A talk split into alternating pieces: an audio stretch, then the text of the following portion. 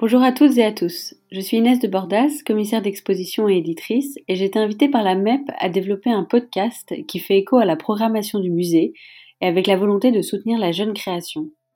Alors dans ce septième épisode des entretiens du studio, je reçois l'artiste Marianne Wasowska, après une licence d'anthropologie, Marianne euh, a obtenu son diplôme de l'école de la photographie d'Arles en 2014. Euh, entre 2016 et 2017, elle fut membre euh, artiste de la Casa Velasquez, l'Académie de France à Madrid, avant d'obtenir une bourse de production de la fondation Bilbao Arte. Marianne vit en ce moment au Mexique et aujourd'hui nous allons parler du projet intitulé En attendant la neige qu'elle a réalisé en duo avec sa cousine Katarzyna Wasowska, elle aussi artiste euh, et photographe basée à Poznan, en Pologne, et diplômée également en photographie de l'Université des Arts de Poznan.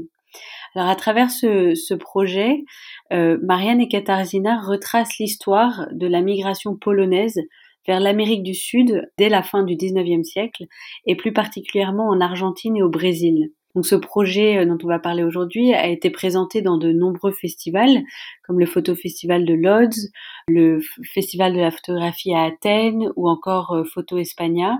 Et l'année dernière, ce, ce, projet a été montré euh, au Festival Circulation et a fait l'objet d'une exposition au Musée de l'émigration à Gdynia en Pologne.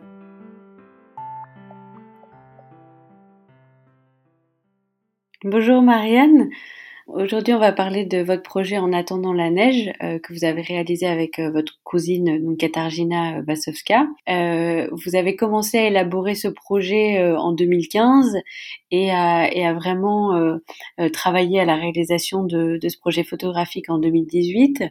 vous avez toutes les deux un double cursus puisque donc tu as étudié l'anthropologie et Katarzyna a étudié aussi la psychologie euh, en plus de la photographie et euh, à ce moment, en 2015, donc vous, vous décidez de travailler ensemble euh, et d'élaborer ce projet en conduisant des recherches euh, qui prennent comme point de départ votre propre histoire familiale, donc qui est liée à la, à la migration polonaise en Amérique latine et plus particulièrement donc en Argentine et au Brésil à la fin du 19e siècle et au début du 20e siècle. Donc vous avez réalisé euh, ensemble un travail considérable de recherche et constitué un projet avec euh, euh, cette nature un peu hybride puisqu'il rassemble des documents et des images d'archives. vous avez réalisé de nombreux entretiens à l'oral aussi et également l'élaboration d'un projet photographique avec des portraits, des reconstructions visuelles de certains éléments qui reviennent à travers cette mémoire collective de l'immigration. Alors, pour commencer cet entretien, euh, je me disais qu'on pourrait revenir sur euh, les origines de ce projet et les questions qui ont habité euh, votre démarche et qui vous ont poussé à travailler sur ce sujet. Alors, je pense qu'au cœur de, de notre intérêt commun au moment où on a commencé ce projet, c'était euh, la migration, donc euh, entendu dans deux contextes euh, différents qui sont ceux dans lesquels on a grandi, donc euh, Kasia Katarzyna en, en, Pologne et moi en France. Moi comme le résultat d'une histoire migratoire et elle plutôt dans un pays où où, en 2015, donc au moment où on a commencé ce projet, euh, et qui était le moment, un moment de, de vague migratoire euh, en Europe. Euh, donc la, la Pologne, c'était, complètement fermé à la migration avec un discours hyper raciste et, et, xénophobe. Et en fait, pour, pour nous et pour elle surtout, c'était un paradoxe parce que la Pologne a une diaspora immense en fait il y a presque plus de Polonais en dehors de la Pologne qu'en en Pologne. Et du coup, la question, c'était comment un pays dont l'histoire est en fait profondément liée à la migration peut euh, se positionner anti-migration. Alors, ce qui est intéressant, c'est que ces questions assez euh, politiques euh, dans, leur globalité euh, sont aussi mêlées à quelque chose de très intime, puisque vous, vous partez aussi de ce point de départ qui est votre propre histoire familiale. Comment est-ce que ça s'est articulé? Ouais, alors en fait, euh, bah, notre famille, comme une famille polonaise un peu classique, est, divisée euh, dans plein de pays du monde, on va dire. Donc nous, on savait qu'on avait de la famille aux États-Unis, en Australie, donc en France et, et, et, en Argentine aussi, on, avait, on avait un cousin éloigné. Et en fait, Lui, il est arrivé en Argentine à un moment, enfin après la, deuxième guerre mondiale. Donc en fait, la, la, migration polonaise en Amérique du Sud a, a été organisée en plusieurs vagues en fait, qui ont chacune leur, euh, leurs explications historiques et euh, leur, leur profil de, de, de, migration en fait. Et euh, on, c'est vrai qu'avec avec le temps et les recherches, on a choisi de pas se centrer sur la, cette migration là qui est donc celle en lien avec notre famille, mais une migration bien plus antérieure qui avait des, des, des, causes, des causes différentes et aussi des, des histoires plus fortes qu'on avait envie de, de raconter en fait. Oui, parce que vous, enfin, dans, le projet, on, vous vous concentrez vraiment donc sur ce, sur cette idée de premier contact avec euh, les premières, euh, le premier mouvement de migration euh, dès la fin du 19e siècle et donc ce départ vers l'inconnu total. Et d'ailleurs, le titre que vous avez choisi pour le projet, donc qui s'intitule En attendant la neige, fait aussi un peu référence à ça. comment est-ce que vous avez choisi ce titre? Alors c'est un titre qu'on a choisi à partir d'une histoire qu'on nous a racontée. C'était plutôt du côté brésilien, donc sur les premiers migrants qui sont qui se sont installés euh, dans, dans la région du sud du Brésil en fait, euh, à, cette époque-là, donc c'était la fin du, du 19e siècle, les migrants qui, qui, partaient avaient aucune idée ou très très peu de, de l'endroit où ils allaient s'installer. Donc cette personne-là nous avait raconté que ses ancêtres pensaient qu'il allait neiger à un moment, en fait. Donc ils ont continué à, à, à travailler donc euh, en, avec le rythme où on doit enfin accumuler pour se préparer à l'hiver, etc. Et en fait, cet hiver n'arrivait jamais parce que c'est quand même euh, un, climat hyper stable, quoi, même s'il y a des petites variations de température. Mais... C'est vrai que dans, dans le projet, il y a euh, cette forme d'inconnu et on a vraiment ce sentiment de gens qui sont confrontés à une réalité qui leur est totalement euh, étrangères ou différentes, ça se manifeste à travers euh, certaines croyances ou certains, euh, certains phénomènes qui sont mal compris. Est-ce qu'on peut revenir euh, justement pour ceux qui nous écoutent sur le contexte économique et politique qui est au cœur de cette vague, de ce mouvement migratoire, pour comprendre ce qui poussait les gens à partir, voilà, dans un, dans un contexte avec très très peu d'informations et de connaissances sur la réalité qu'ils allaient devoir confronter là-bas, et une absence totale, euh, enfin quasi totale d'information. Alors c'est vrai qu'il n'y avait vraiment aucune préparation et que, en fait, euh, la plupart du temps, c'était des paysans, donc euh, très pauvres et analphabètes parfois aussi, qui, faisaient ce, voyage. On a trouvé aussi des textes, enfin des, livres auto-édités qui, essayaient d'expliquer aux migrants en fait le, le, pays qu'ils allaient, dans lequel ils allaient vivre. Et c'est intéressant parce que c'est vraiment la description des plantes, des personnes, de la, de la langue, enfin, depuis un point de vue polonais, en fait. Euh, donc c'est un document qui, euh, qui, qui, est, très intéressant. Euh... Est-ce que ça, par exemple, c'est un document euh, qui a été écrit par euh, des migrants polonais qui étaient déjà arrivés en Argentine? Est-ce que vous avez des informations un peu sur l'auteur et, qui, concevait ces documents? Alors je me rappelle plus euh, quel est le profil de l'auteur. Je. Je pense pas que ce soit un migrant polonais. Je pense que plutôt c'était un voyageur en fait, parce que les migrants c'était c'était des paysans, c'était pas des, des, gens qui écrivaient des livres. Euh, je pense que c'est plutôt le profil d'un ouais, d'un voyageur. Euh. Mais hum, pour euh, donc pour revenir à ta question, donc sur les raisons, le contexte politique, comment ça s'est passé, l'organisation en fait de cette migration, c'était des structures privées qui géraient ça en fait. C'était en Argentine et au Brésil. c'était des contextes un peu différents, même si, si c'est des pays qui partagent énormément de similitudes historiques. Donc euh, au Brésil, il y avait l'abolition de l'esclavage en fait euh, récente qui faisait que euh, le pays avait besoin de main d'œuvre rapidement. Et en Argentine, ça s'inscrivait plutôt dans une dans une politique de blanchisation de de, de la migration en fait de la population. Donc dans un contexte où, où ils voulaient créer une nouvelle nation, ils se demandaient quel était le meilleur le meilleur migrant à à intégrer en fait, donc avec euh, plein de textes scientifiques qui qui étudient la question en fait vraiment. Et donc en fait il y avait aussi une, une, une espèce de maxime euh, argentine qui est gouverner c'est peuplé. Donc en fait en, en, en faisant venir euh, les personnes sur le territoire qui voulaient gouverner, c'était la façon dont ils allaient pouvoir le, le, le dominer en fait. Comment est-ce que le, le, gouvernement ou les gouvernements s'y sont pris pour provoquer cette migration donc d'Europe, surtout d'Europe centrale, vers l'Amérique latine. Enfin, Comment est-ce que ça s'est mis en place et comment ça, ça a été orchestré en fait C'est une forme de, de manipulation assez complexe de ce côté de l'Atlantique, donc Argentine-Brésil, euh, c'était vraiment une espèce de, de collaboration donc entre le, gouvernement et des entreprises privées qui achetaient des, espèces d'énormes euh, lots de, de, terre, donc, plutôt de jungle en fait à ce moment-là, et qui, cherchaient des gens pour la travailler en fait.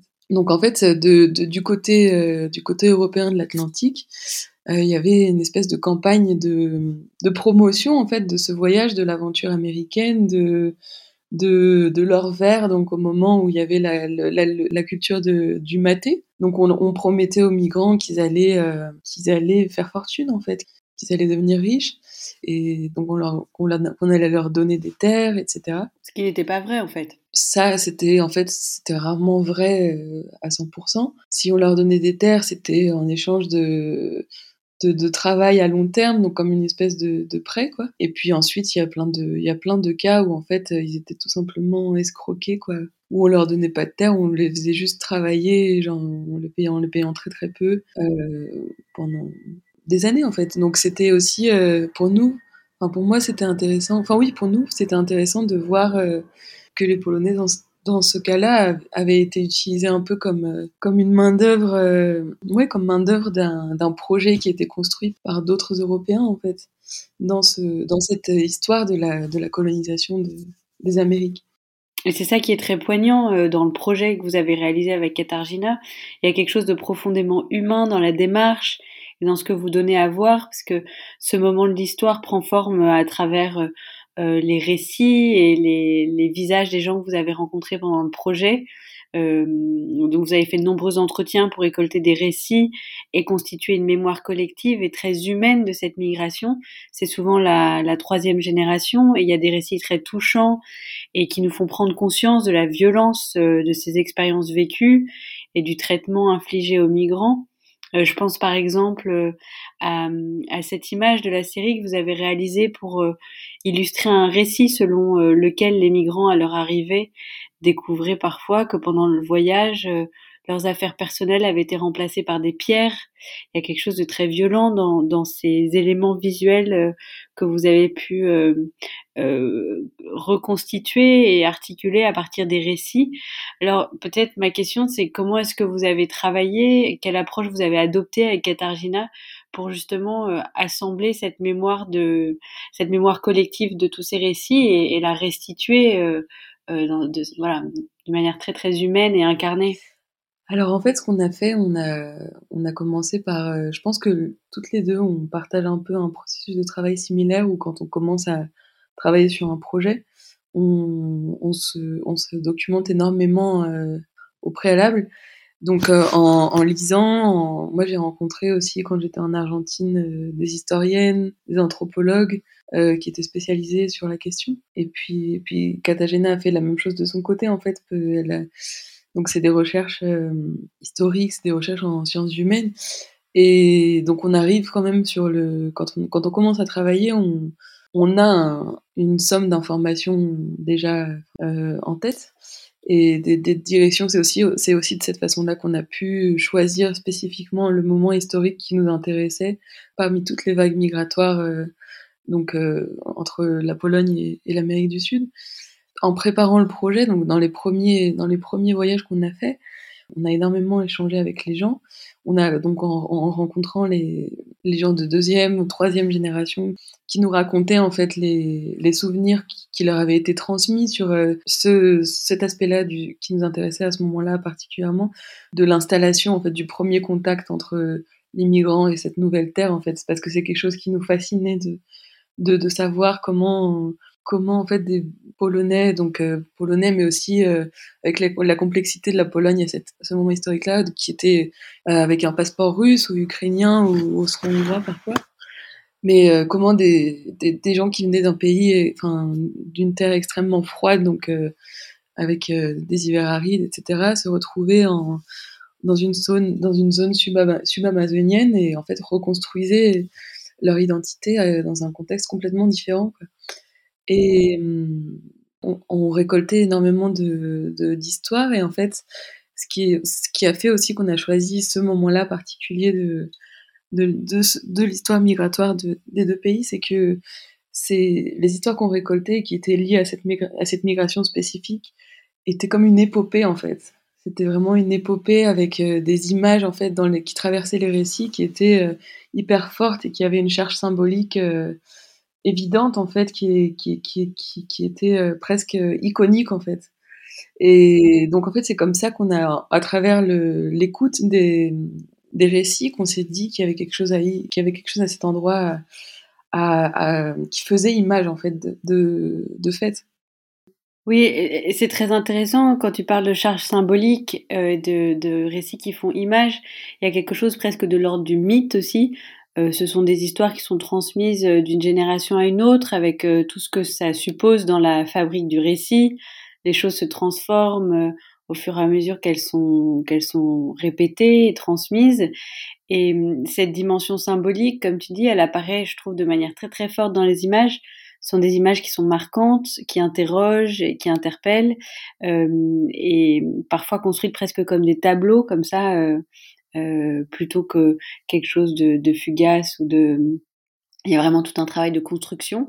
Et on va, on va en parler notamment de certaines d'entre elles, mais il y a un lien très intéressant, je trouve, entre le, le récit et l'image euh, et comment l'un nourrit l'autre dans, dans, le projet, euh, parce qu'il y a certains processus de mémoire euh, où il y a des images qui restent et, donc les, récits se construisent à partir des images, des, photos, euh, d'archives, euh, parfois des, des documents euh, graphiques, mais c'est à partir d'une image que, que, le récit va se cristalliser. Et là, c'est vraiment la démarche inverse, parce que vous êtes parti du récit pour construire les images. Alors comment comment vous y êtes prise avec Katarzyna justement pour élaborer ce projet visuellement? En fait, euh, je pense que c'est une façon de travailler qui a cristallisé pour toutes les deux des, des, recherches en fait déjà existantes et qui a comme construit une espèce de méthodologie que dans mon cas, par exemple, j'aimerais utiliser dans d'autres projets en fait. Cette façon de euh, de d'aborder d'aborder un contexte et de et, de, de, solliciter la présence en fait la participation des personnes avec qui on travaille dans la construction de leur propre image. Euh, pour moi ça ça a résolu pas mal de questions en fait de d'inquiétudes que j'avais donc quant à la photographie documentaire où je me sentais plus capable de, de construire un projet euh, de la même façon. J'étais déjà dans la recherche d'une dynamique collective en fait d'un processus partagé et de et de et de et d'aussi la question de toujours de, de, savoir quel intérêt ont les personnes avec qui on travaille dans la construction de leur propre image en fait de leur propre récit. Et c'est vrai que quand on a commencé à travailler de cette façon-là avec les gens on s'est rendu compte que quand ils voyaient les images il y avait une il y avait une autre une autre écoute en fait une autre réception de, de, de l'image parce que c'était comme euh, comme voir quelque chose qui, qui, habitait en fait dans le dans, dans, dans, dans la tête, dans l'imaginaire en fait. Et, et du coup, c'était quand même ça les impliquait d'une autre façon. Et c'était des moments hyper euh, hyper euh, beaux en fait, hyper forts à partager quoi. Et ouais, c'est pour ça que je pense que pour moi, c'est une méthodologie qui s'est vraiment mise en place dans ce travail-là et qui va, qui va faire partie de mon travail, enfin, qui a commencé à faire partie de mon travail mais c'est intéressant aussi parce que par rapport à la relation au médium de la photo, donc toutes les deux, vous aviez ce bagage et cette, euh, cette approche euh, en tant que photographe, mais on, on, sent bien que la photographie devient un outil parmi d'autres. En fait, c'est pas le seul outil. Et euh, il n'y a pas de, il y a des portraits euh, de certaines personnes avec qui vous avez réalisé des entretiens. Il y a des photographies d'objets, mais c'est presque chorégraphié comme ça. Il n'y a pas cette volonté de tout enregistrer visuellement euh, il y a une forme d'épure quand même dans, dans l'editing que vous avez fait et dans les choix de ce que vous montrez en image ou de ce que vous montrez euh, peut-être euh, par écrit ou à travers des documents qui... Euh, enfin voilà, l'image n'est pas omnipotente dans le projet, quoi. Oui, oui, bah c'est vrai qu'en fait, toutes les deux, en fait, on avait une façon de travailler où on aimait euh, mélanger euh, différents types de, enfin, différentes typologies photographiques et, utiliser des documents, utiliser des images d'archives, utiliser plutôt, même euh, dans la photographie, on va dire, pure, enfin, plusieurs, plusieurs appareils, etc. Euh, bah, l'inclusion d'archives, c'est aussi, quelque chose qui s'inscrit dans la volonté de, euh, se positionner dans un travail collectif, en fait, dans un travail euh, euh qui inclut les personnes euh, dont il s'agit. Et, hum, et oui, c'est vrai qu'en fait, euh, naturellement, on tend à, construire des ensembles visuels qui sont pluriformes et hétérogènes et qui, en fait, finalement, quand, quand je les regarde, me, me font penser qu'ils sont un peu à l'image de du processus d'hybridation culturelle, de métissage qui, dont il parle en fait.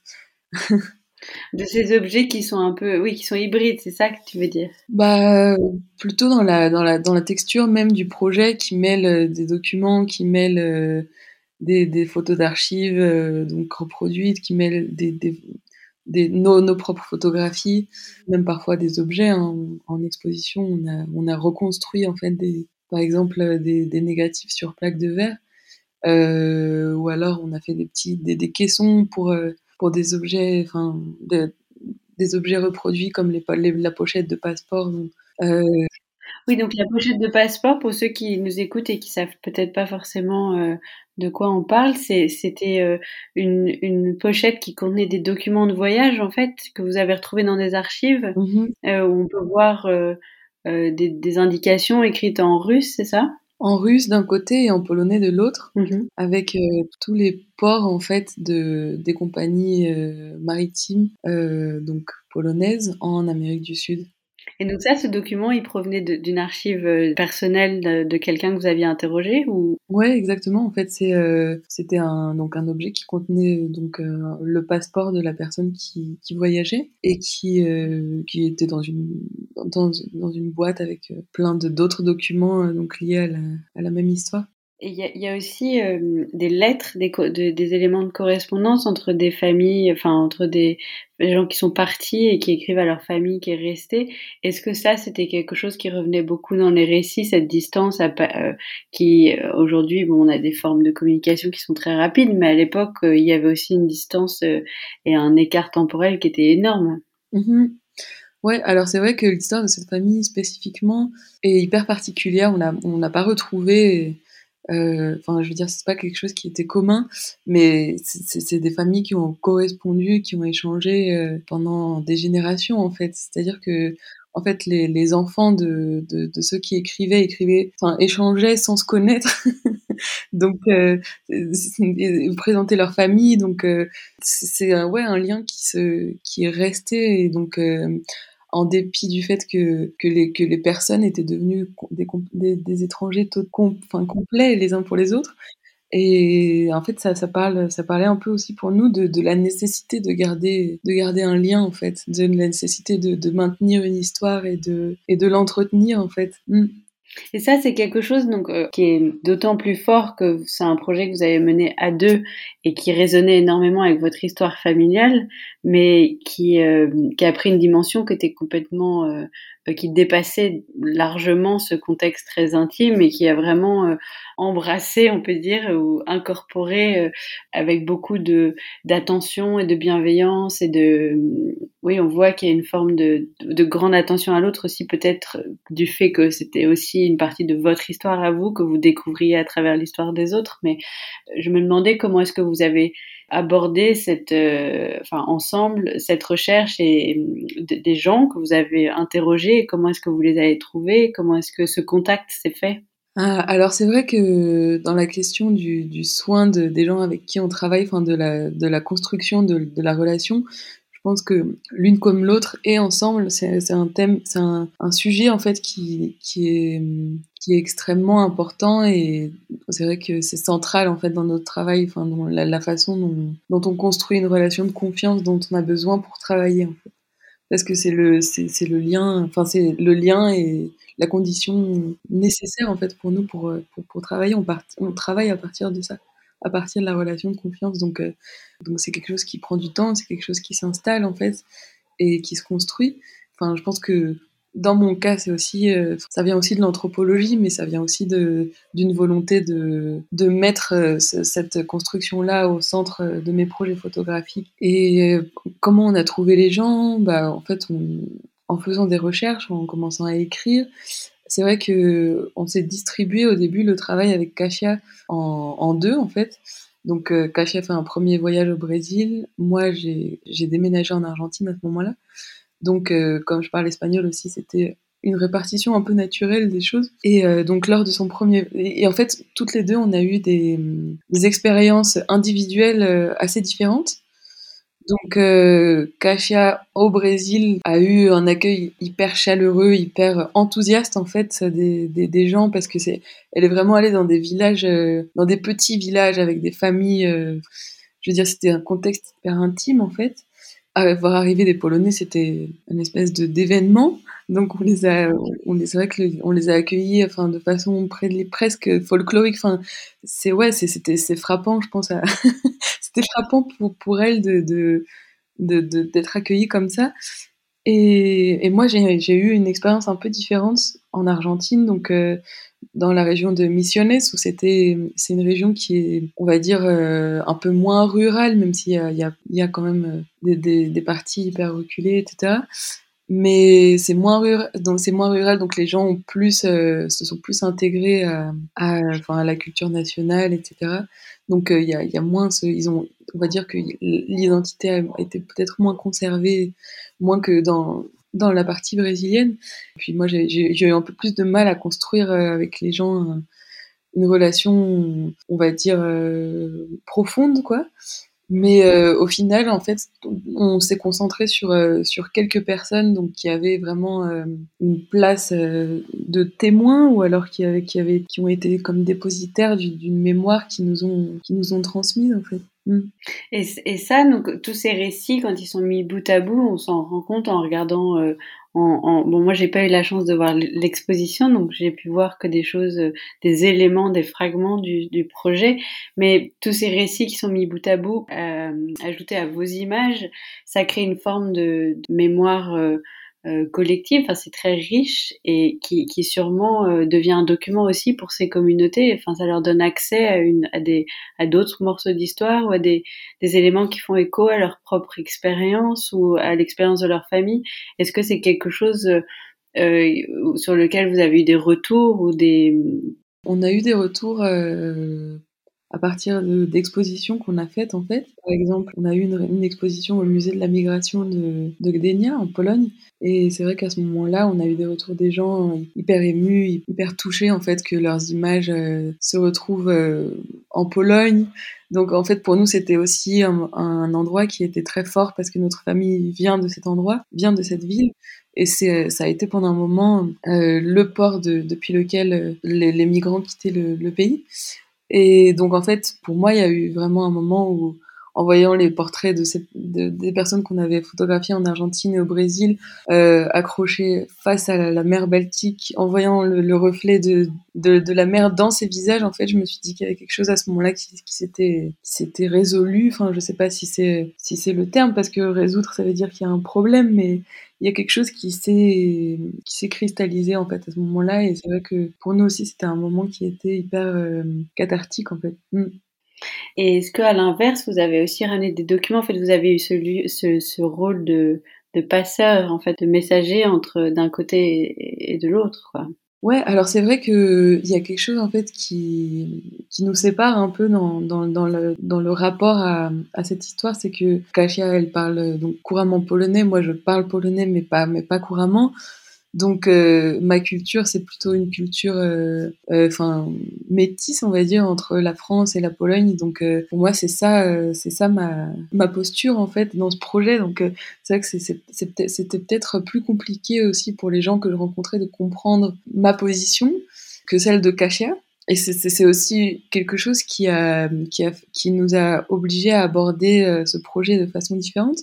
Parce que Kasia, comme tu dis, elle avait complètement le, la possibilité de, de transmettre en fait, euh, de, de, faire le pont entre la Pologne et, et, les, les, et les, endroits où on était au Brésil, en Argentine. Donc, euh, je veux dire, il y, avait plein de, choses de, qui, qui, part, appartenaient à, qui appartiennent à la culture, en fait, les chansons, les, les, les, traditions. Enfin, je veux dire, moi, c'est quelque chose que je, que je, que je connais de loin, en fait, alors que, que pour elle, enfin, c'est juste, euh, c'est juste présent. Donc, euh, c'est aussi à partir de ça qu'on a, qu'on a choisi nos, angles d'intérêt de, cette histoire. Mmh Donc vous aviez des positions différentes aussi, de par le prisme de votre histoire, de vos parcours personnels et aussi professionnels, avec un rapport à cette euh, hybridation culturelle qui était, comme tu le dis, très différente, euh, très différent pour chacune. Cette hybridation culturelle, elle a une place importante dans votre construction et le projet En attendant la neige, donc traite lui aussi de euh, vraiment au fond de la construction de l'identité lorsque celle-ci est soumise euh, à l'expérience de la migration. Justement, comment est-ce que vous avez choisi euh, toutes les deux ce que vous vouliez donner à voir euh, de ces formes d'hybridation culturelle? Mmh Enfin, ça, par exemple, c'est quelque chose qui, qui était important, particulièrement important pour moi, et pour Kashia, pas, vraiment en fait. Elle, ce qui l'intéressait, c'était plutôt de voir comment se transmettait la culture, l'identité comme construction en lien avec la migration, etc.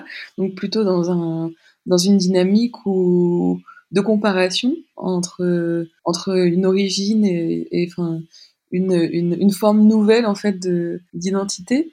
Alors que pour moi, c'était cette forme d'identité nouvelle qui, m'intéressait. En fait, c'était cette, cette, cette, euh, cette, euh, cette créolisation en fait dans le terme, dans, dans, l'acceptation anthropologique du terme, donc cette hybridation qui, m'intéressait en lien aussi avec euh, avec le contexte où j'ai grandi dans, l'est de Paris. Mmh et, et, cette idée de, créolisation, donc euh, peut-être on peut revenir déjà sur ce terme. Euh, là, je, pense euh, par exemple au philosophe Édouard Glissant, qui a, dédié, une grande partie de son œuvre et de sa vie à cette notion de créolisation, et qui lui disait que euh, la créolisation, c'est un métissage d'art ou de langage qui produit de l'inattendu. il en parlait comme d'un espace où la dispersion permet de se rassembler où les chocs de culture, euh, le, désordre, l'interférence deviennent créateurs. Donc il en parle comme d'un moteur, euh, d'une force euh, créatrice aussi. Et j'aimerais bien qu'on en parle en lien avec votre utilisation d'outils photographiques dans un projet comme celui-ci qui est très euh, hétérogène dans son format et, qui traite justement de cette idée de, créolisation et d'hybridation dans le, contenu. Donc pour euh, élaborer le projet, vous êtes parti des récits de l'expérience de la migration euh, pour ensuite construire les images. Comment est-ce que on, on crée, comment est-ce qu'on construit de telles images à partir de récits pour parler de ces sujets-là? Mmh pour nous, c'était la question de la sélection, en fait, des fragments qu'on choisit de mettre en image. Donc on avait, c'est vrai qu'en fait, c'est énormément d'écoute, comme on, disait un, peu avant. Je veux dire, il y, a des, fragments de récits qui font image par eux-mêmes, en fait. Donc on, sélectionnait des, éléments choisis d'un fil oral, en fait, et vraiment comme euh, un peu une mise en scène. Enfin, on, dessinait, on pensait euh, à ce, qu'on imaginait aussi. Euh, euh, enfin en, relation avec euh, avec cette image. Et puis euh, parfois avec les personnes qui nous racontaient dans un espèce de, une espèce de dynamique de ah moi je vois ça comme ça mais est-ce que toi tu vois est-ce que toi tu vois ça de la même façon non? Un espèce d'échange autour de d'une reconstruction. Et hum, parce qu'il y a des choix, il y a des choix dans la série. En fait, on voit des images euh, de paysages qui existent déjà, enfin de, de, de lieux ou d'endroits où, où, par exemple, euh, il y a une image au Brésil euh, d'une des premières maisons qui a été construite donc par les premiers migrants qui sont arrivés. Donc ça, c'est quelque chose qui est déjà qui est déjà là et que vous avez décidé de photographier. Il y a aussi des images comme euh, cette image de ce couple qui est en train de prier devant euh, c'est des nids de fourmis géantes. Mm-hmm. Euh, et, et, là, en l'occurrence, c'est vraiment une reconstruction euh, avec des personnages qui jouent euh, ce récit que vous avez entendu. Donc, il y a un peu ces deux aspects un peu plus documentaires et un peu plus scénographiés pour justement arriver au plus proche de la réalité du récit. Mm-hmm. Ouais, exactement. En fait, je pense que on a, on définit, enfin, on aime bien parler d'un documentaire de, de, la mémoire en fait, parce que chaque chaque image qu'on construit est extrêmement documentée. Donc si c'est pas un récit, c'est un, un, fragment de, un élément historique ou quelque chose comme ça. Donc disons qu'on avait envie de construire un, un ensemble visuel qu'on puisse traverser de façon purement esthétique en fait sans avoir besoin de, revenir au texte donc euh, qui est une charge poétique forte et qui est aussi une cohérence visuelle euh, en soi-même quoi mais que une fois qu'on est qu'on est traversé les images et en arrivant au texte on se rend compte que chaque photo a, une information a un récit et, lien, est en lien avec euh, avec des recherches et que du coup il, se puisse se construire plus une dimension de narrative en fait. Mm. Donc là, par exemple, cette image qu'on vient d'évoquer, donc c'est euh, on voit un homme et une femme qui sont euh, en, en, costume d'époque. On voit bien que ce, soit, sont des, vêtements qui ne datent pas d'aujourd'hui. Ils sont agenouillés dans l'herbe. Ils sont à genoux devant ces nids euh, on ne sait pas trop en fait euh, tant qu'on n'a pas euh, vraiment toutes les informations, mais on voit qu'il y a un moment de recueillement devant ces nids géants qui ont l'air d'être construits en terre. Il y a un, élément de mystère dans, cette image et, donc là c'est aussi basé sur un récit que vous avez récolté et que vous avez ensuite retranscrit dans cette image. Mm-hmm. L'histoire qui est à l'origine de cette photo, c'est que les, Polonais qui sont arrivés donc à ce moment-là en Argentine euh, commençaient à cultiver, voilà, à planter leurs champs, etc. Donc c'est une région où il y a des, comme on disait, des fourmis géantes qui, qui sont une espèce de fléau. Et du coup, c'était hyper, enfin, c'était complètement inconnu pour eux. Ils avaient aucune arme pour euh, faire face à, à, à, cet insecte, enfin, qui était complètement nouveau. Et donc en fait, on nous a raconté que ils, ils, ont commencé à prier devant les devant les nids de fourmis pour euh, pour euh, essayer de d'arrêter le, le, le fléau en fait. Et c'est vrai que quand j'ai entendu cette histoire, par exemple, je me suis dit, mais en fait, il y a tout dans ce récit. Enfin, il y a la jonction entre, enfin, enfin le, lien à un territoire complètement nouveau dont on sait rien. Il y a la culture presque animiste, enfin, des, paysans qui, qui arrivaient, euh, qui arrivaient en Amérique du Sud, et puis. Euh, et puis l'espèce de, de, de, de, comme presque de, surréalisme un peu de la scène quoi c'est dans des moments comme ça où en fait, le, le, récit fait image tout seul et euh, après, enfin, y a, y y a, il faut le construire. Est-ce qu'il y a d'autres éléments comme ça de récit qui vous ont permis de poser euh, les jalons euh, de, euh, du projet, des, des, des, éléments très forts de récit comme ça qui faisaient image, comme vous venez de dire, qui, qui étaient tellement forts que ça prenait une dimension Bah, il y a une autre image qu'on a faite aussi qui est des, un peu plus énigmatique mais c'est des, bocaux qui sont dans des ouais des bocaux qui sont dans un dans, dans une rivière. Et en fait euh, c'est une histoire qu'on nous a racontée aussi sur euh, les conserves donc euh, polonaises donc je sais pas c'est hyper spécifique mais le chou les cornichons donc en conserve qui sont une façon vraiment typique de, de, de conserver enfin de, de fermenter les, les donc les aliments pour encore une fois se préparer à l'hiver euh, donc euh, c'est, je veux dire, un mode de préparation qui est né de l'hiver en fait, et que les gens ont réadapté en, en Amérique du Sud en, en, en, en, maintenant les bocaux dans des rivières et dans des cours d'eau pour qu'ils ne soient pas euh, affectés par la chaleur. Donc en fait ça c'est quelque chose qui par exemple pour nous était, euh, était hyper touchant parce que c'est comme déconstruire complètement un, un mode d'adaptation à, à, à, un climat extrême pour, euh, enfin, voilà, pour le, le, le, l'espèce, le, simuler en fait euh, avec les conditions de, du nouvel espace. Et voilà, c'est par exemple une autre histoire qui, qui nous a inspiré. Mmh Et dans le projet, il y a, il y a beaucoup de photographies, donc c'est ces, ces documents euh, qui ont un nom d'ailleurs, c'est les, les de l'eau, je le dis peut-être pas bien. Monidwo, voilà. Ce sont des photographies peintes euh, qui reviennent de manière assez euh, récurrente dans le projet, qui sont des portraits euh, de photographies peintes à la main. Mhm. Euh, enfin, on découvre certaines des, des personnes qui sont euh, qui évoquent ces récits ou qui sont qui prennent part au projet à travers ces images de leurs ancêtres ou de leur famille.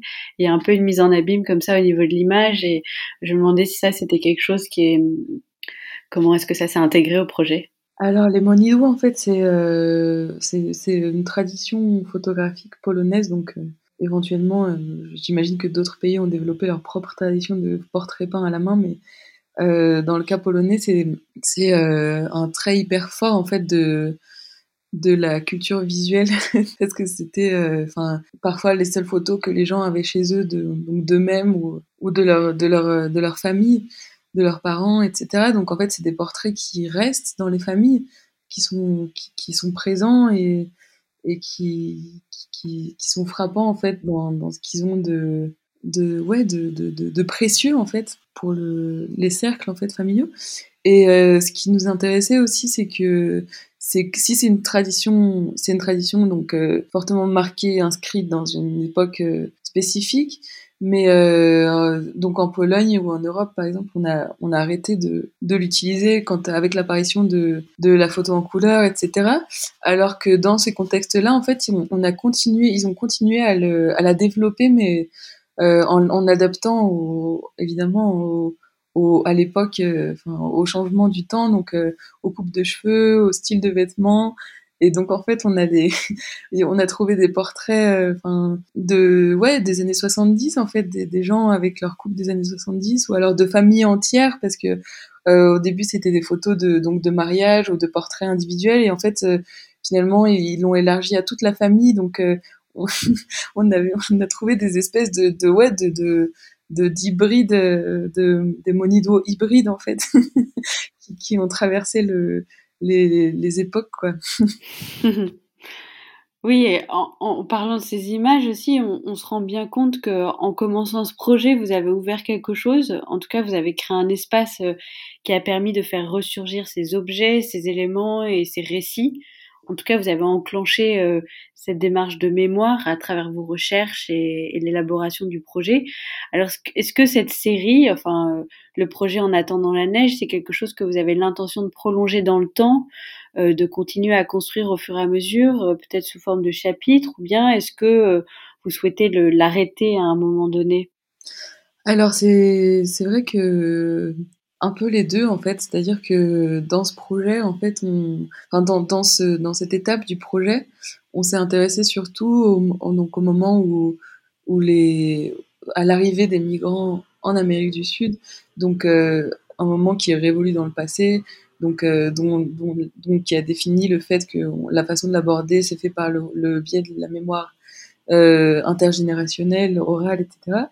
Et, en fait, donc pour nous, on est à peu près à la moitié de notre travail. Donc, euh, comme le premier, le premier de deux chapitres, donc le deuxième chapitre, en fait, on, aimerait plutôt s'intéresser au, au, présent, en fait. Donc, euh, mettre l'accent sur euh, les processus de créolisation, d'hybridation culturelle, des, les jeunes générations qui sont qui sont pas forcément intéressé par cette histoire ou alors avec une distance ou alors avec euh, toute euh, toute la complexité en fait qu'on a dans, dans, dans, le rapport à l'histoire quand on est quand on est jeune en fait. Et du coup on avait envie de, de s'intéresser à, à la façon dont eux ils le vivent au présent.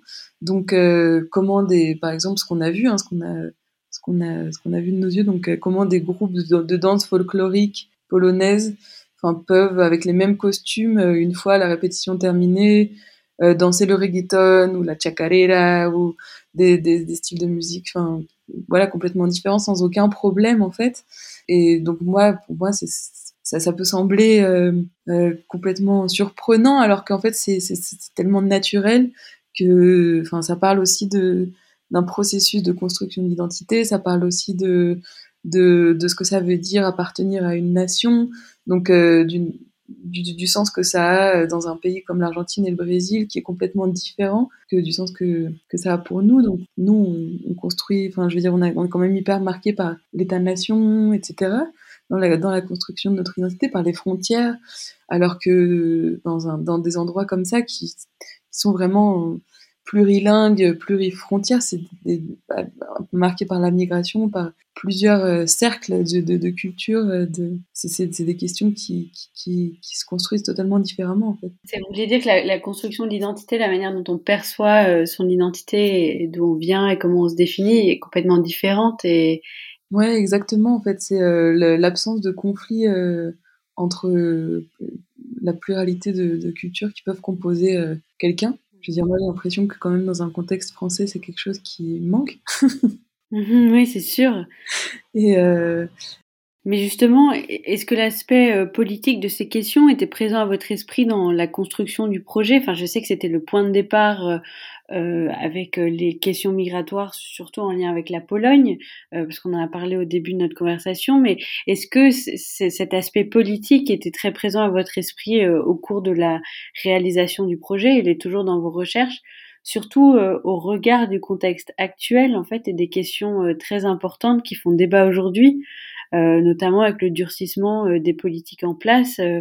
Euh, qui sont qui ont été mises en place en lien avec la migration et, qui sont qui résonnent vraiment très fort avec avec votre projet. Oui, totalement. En fait, c'est vraiment pour moi c'est vraiment une question réelle. Donc comment ça se passe en fait? Comment comment comment ça se passe en fait dans un contexte où il y a où il y a une histoire migratoire où il y a chaque personne a au minimum trois origines différentes euh, qu'est-ce que ça veut dire, comment, comment les gens se définissent, enfin, quelle est enfin, comment, comment se construit l'appartenance culturelle en fait?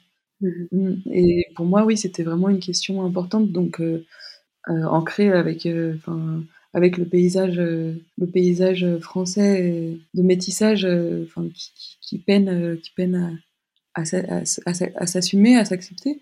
Et, et, pour, et pour Katagena, c'est c'était en lien avec euh, la relation hyper conflictuelle, hyper euh, problématique de, la Pologne à la migration et en fait qui s'est qui s'est réaffirmé, enfin qui était qui était marqué en 2015 et qui s'est réaffirmé cette année avec euh, la fermeture de leurs frontières aux, migrants afghans de façon hyper violente, etc. Donc en fait c'est pour nous deux c'est c'est important de mettre accent sur sur les implications politiques en fait qui, qui nous ont poussé à commencer le projet et qui continuent à, à nous maintenir euh, enfin, en lien avec, euh, avec ce travail. Mm.